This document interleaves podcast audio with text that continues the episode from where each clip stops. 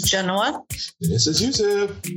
And this is In Flight Entertainment. Hey, what's going on, guys? Um, we are uh, in the week of busting some gizzos, and uh, we're reviewing the newer version of Ghostbusters with Ghostbusters Afterlife. yes. Um, so, because 2021 was the year of remakes, uh, they gave us a new Ghostbusters. Mm. And this one follows a single mom and her two kids arrive in a small town. They begin to s- discover their connection to the original Ghostbusters and the secret legacy their grandfather left behind. Uh, it was directed by Jason Reitman. Um, Ivan Reitman's dad, who directed the first two Ghostbusters. So, mm-hmm. yeah, so it's a father and son type thing, yeah, which is cute. Um, I think I read an interview where uh, Jason like was really nervous to like take on his father's legacy of like directing this huge franchise, but said his father's really supportive and you know said you got this and yeah, and uh, yeah, he, and he and he came out with Ghostbusters. yeah, I mean, is this his? Let's see. Oh, he's directed a bunch of things, but yeah. mm-hmm. um. Thank you yeah. for smoking. Is still his best movie to me. Oh yeah, no, that that is a fantastic movie, but he didn't direct that. I thought he did. No, I think I think he was maybe a writer or producer. Oh, I think okay. he was Gotcha. I know he was part of it. Some. Oh wait, no, he did. He did direct it. Oh, yeah. okay. I was like, uh, I, know, know his name is somewhere on there. Yeah, and he directed Juno and Up in the Air. How's it going? Yeah.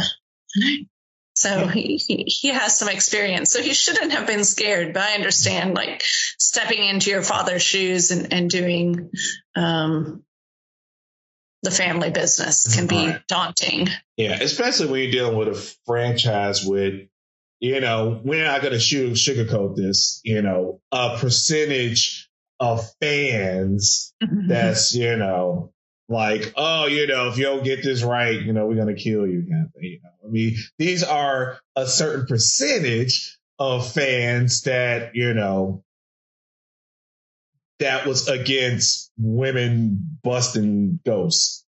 Right. Yes. Yeah. Yeah. So we're talking about those fans. so uh, I can see how it's like, all right, I shouldn't even touch this property because that reception that they did for that one, like, uh, I don't know. Uh, but uh, yeah, that's how it goes. All right, so who's in this movie? Good. Um, this movie is starring the always charming Paul Rudd, who doesn't age, mm. uh, Carrie Coon, who plays the mom. The two kids are played by Finn Wolfhard and McKenna Grace. And then there's a bunch of other people in the movie. yeah, and, and, and old faces also. Yeah, yeah. So uh, McKenna Grace plays like the nerdy science girl, and she has her sidekick podcast, who's played by Logan Kim, and then full uh, Finn Wolfhard. He plays the uh, teenage boy who has a love interest, and his love interest is played by Celeste O'Connor, and her character's name is Lucky. yeah. Um, yeah, so pretty much the movie follows, you know, Callie, they go into the small town. I forget the, were they in Oklahoma someplace? I forget where they like that. Yeah. It was, it was like Oklahoma. I, I want to say Montana, but maybe it was Oklahoma. It's like small town in the middle of uh, nowhere, basically. Mm-hmm. Um, it, it, could have been East Texas, it could have been Nevada, yeah. uh, but there's lots of cornfields, so maybe it's Oklahoma, Nebraska. Yeah, true. the middle of the country somewhere, Kansas. Mm-hmm. Yeah, I, I, think I think they mentioned where it is, um, but yeah, it yeah, wasn't. I, I forget. it was like anywhere small town USA, honestly. Yeah. Uh, and uh, uh, Callie, who is Egon's daughter, you know, people that remember Ghostbusters, he was the brains, the science behind the four, um, played by Harold Ramis, may he rest in peace. Um, and so the story kind of follows, you know, her and the two kids, and it's funny visually when you see Phoebe, uh, played by like McKenna Grace with the, you know, with the circle spec glasses on. It's like, oh yeah, that's that's Egon's yeah, I have to say, that was perfect casting uh, because the way they did her hair and the glasses, she really does look like a mini Harold Ramis. I mean, or a mini e- Egon. I mean, mm. just like perfect. Yeah, yeah, definitely. I was like, oh, okay. Even I saw the trailer, like, yeah, that's Egon's granddaughter. Yeah, pretty much. Like spoilers, like visual spoilers uh, yeah, and then uh, once you get a small town, there, you know, of course, as all begin uh, movies with our characters going into new towns, they're trying to, you know, get uh, used to it. At the same time, uh, Egon's farmhouse, you know, is very like dilapidated, broke down, and the the the kids are slowly finding out what granddad used to do. Um, now uh, what's his name? Um, uh, uh, uh yeah, Gruber, Grooberson. That's a Paul Rudd's character. He's a teacher, an awesome teacher. I wish I had him because he would he played like movies to the kids. Like he did what Cujo and like Child's Play throughout the movie. well, it was summer school, uh, so you know. It reminded me of the movie Summer School, where the teacher's just sort of there because they have to be, and so they put on a movie. Yeah, but he put he put on good movie. He was like go on Cujo. I was like, yes, child's yeah. play. yeah, and there's a scene where they're like, where he's talking about what movie he's going to play for them, and they like pan across all the kids' faces, and this one little kid has like a little quirk in his smile. I'm like, oh yeah, that kid's trouble. it's like yes, like rabbit dogs, yes. Uh, yeah, and so pretty much like the whole story is kind of is is Phoebe's story because it's Phoebe discovering her grandfather's legacy, you know, and in turn finding out a bigger threat and the reason why Egon went to this small town USA place because there there's a there's a threat that he was um, keeping track of that was in this town that uh, Phoebe slowly uncovers and throughout all these situations, she, you know, it thrusts her into the hero's position of not only uncovering the threat, but trying to stop it and also rallying, uh, Egon's, uh, old, uh, co-workers, so to speak. Yeah, so for those that uh, remember the first two Ghostbusters, uh, in the first one, the the Ghostbusters battle um, Gozer. Gozer, and they they believe that they have knocked him out. And in the second one, um, it's not it's not Gozer, but it's it another. Was, it, it, was Vigo de Carpathia, the the, the painter. Yes, yeah, but um, this small town America is actually connected to both of those uh, previous movies in that there is a mine that, that, that this town was built around to to build steel girders, but they're not made of steel, some other rare mineral. Mm-hmm. And the building that uh, was ultimately taken over was built of these in New York. And there's also like a Sumerian temple there. Mm-hmm. Yeah.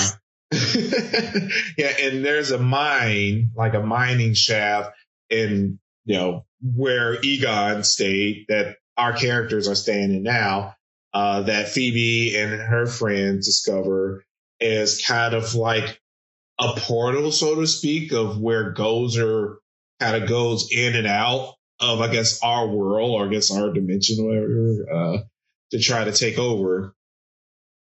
And of course, just like the first one, there's protocols to Gozer coming back. So pretty much the keymaster and gatekeeper must come to, you know, uh, unlock the portal so Gozer could come in.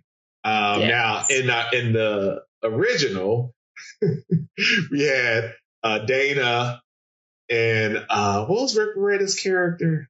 And I forgot his name. Okay, so Rick Moranis' Gordon Reaper was the keymaster and gatekeeper, so they were possessed. Uh, mm-hmm. So they had to kind of hook up, you know, in order for Gozer to come about. Uh, so kind of the same principle happens with Callie and Paul Rudd's character. So that's like your key master gatekeeper of this movie to have to kind of get possessed and hook up to get Gozer to come through. yeah, yeah. Yeah. So, I mean, it basically follows the same formula as the first Ghostbusters movie. Um, it does have some nice uh, Easter eggs at the end, uh, and really throughout the movie. So, you know, when we see Phoebe go into her grandfather's lab, um, there's a few different set pieces in there that that are references to the first movie. Um, mm-hmm. You get to see the mold collection that his her grandfather speaks about in the first movie. Yeah, he collects spores, molds, and fungus. yes, yeah, yeah. um, and then there's also on the closet door, there's a little sign that says "Please do not disturb." Which, if you remember the first movie, when uh, Peter Venkman is um, testing college kids for psychic abilities, there's that sign on the door that says, please do not disturb. yeah.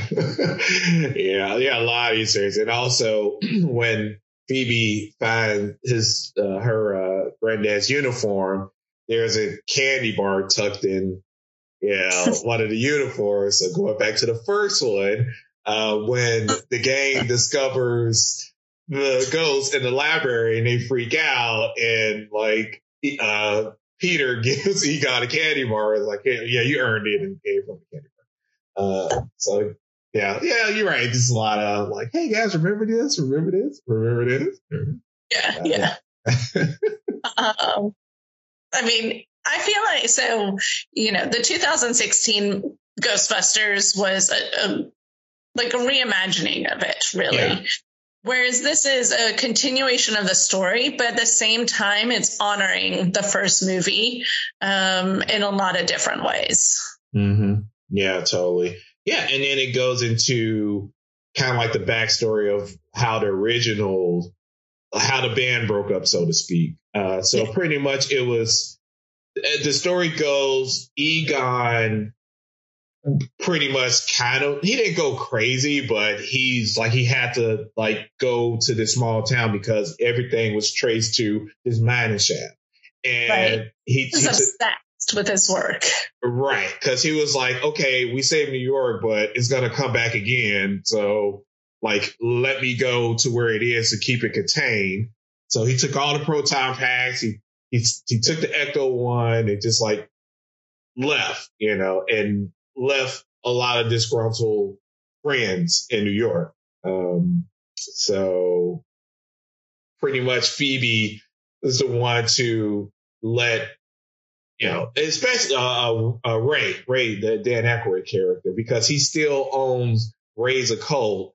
That was the bookstore and the second Ghostbusters that he owned, and he still owns it. Uh, and so, yeah, so Phoebe's like, yeah, you know, Egon like passed away. That was my granddad. And, you know, like something's happening here. And, you know, so that the conversation abruptly kind of stopped there. So now Ray got the information.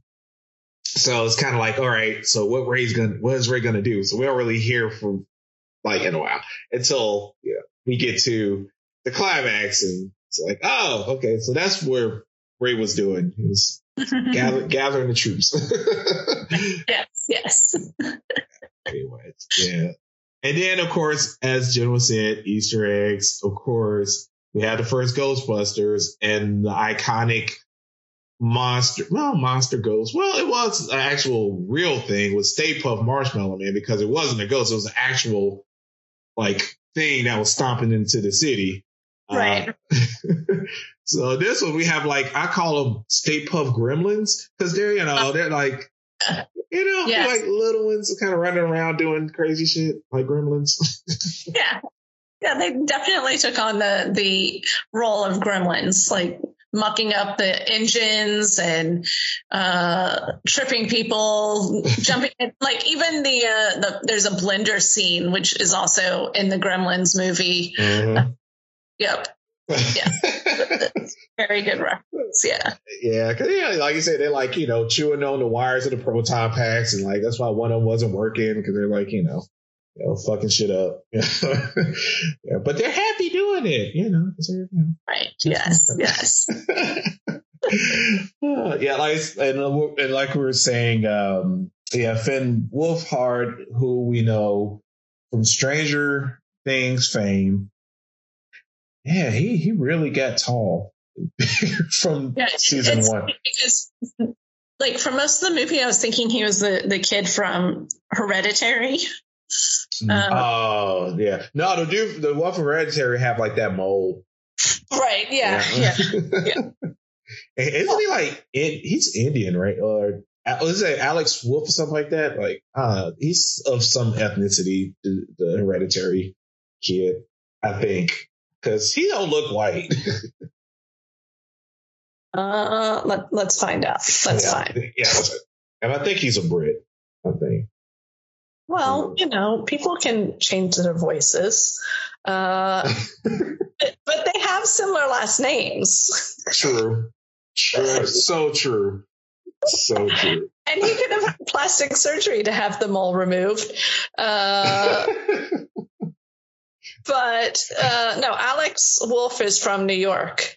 Oh, really? Uh, yeah. Interesting. Yeah which is uh, I love him. Like he's yeah, every, everything he's been in. I, I, but they, really like, they look like they could be related. Really? I don't know. Finn is kind of pale. He's very pale. Oh, you just put some makeup on. Attack of the Wolves. Yeah, like both of them got. Oh, it could be like a buddy cop movie, like and just call it a wolf, you know, and like it's them two, and they're like partners and they're cops. You know, like the, the, wolf beat, uh, wolf on the streets. Directed, uh, whatever. Anyway, so yeah, you're right. So yeah, he. But if you seen him in the first uh, season, Stranger Things, and like he had a growth spurt. Just, yeah, he did. Uh, yeah, I think that's why I didn't recognize him is because he's he's like two feet taller. Yes. I'm curious, like, I think a new season of Stranger Things is like about to happen. Like, I'm curious to see like what where they're gonna go. Don't they supposed to be in college or some shit right now? Like, it's been I, some I, seasons. I haven't watched it since the first season, so I I don't know. Gotcha. yeah, I think it's like their fourth or fifth. I'm like, they should be having kids by now at this point. Like, I don't know. They're not kids forever. Uh, it's beyond me. True, true. yeah. Now, one person I do miss, and I know he's not acting anymore, that I really would have lost my shit over is if we would have seen the amazing Rick Moranis pop up and gave yeah. us a cameo. But yeah. you know, he he retired from acting to uh, be a stay at home dad, which you know, all the more power to him. Right on, yeah, and I'm sure he's an amazing dad because he was an amazing actor. Yeah. Yes, yeah. yes, yes. Um, now, this movie was pushed back, of course, because of COVID. Because originally, I think this was going to come out summer of 2020. Um, but yeah, COVID happened. They pushed it to November of last year. Keep forget. I, I have to keep telling myself twenty. We had twenty twenty two. We had twenty twenty two. I'm about to say uh, this year, like technically we're not in 2021 anymore. Uh, so yeah, so this is a holiday movie. Um, yeah, and I think uh, it opened it up. It opened up to pretty strong box office uh, receipts. Um, I think it it was made for under a hundred, and uh, it's definitely over a hundred mil at the box office so far. So uh, I, I, think it. I think you can write this off as a, a solid box office return for this outing. And of course, it's it's setting up further adventures of dot dot dot. You know. yes, the the the four kids.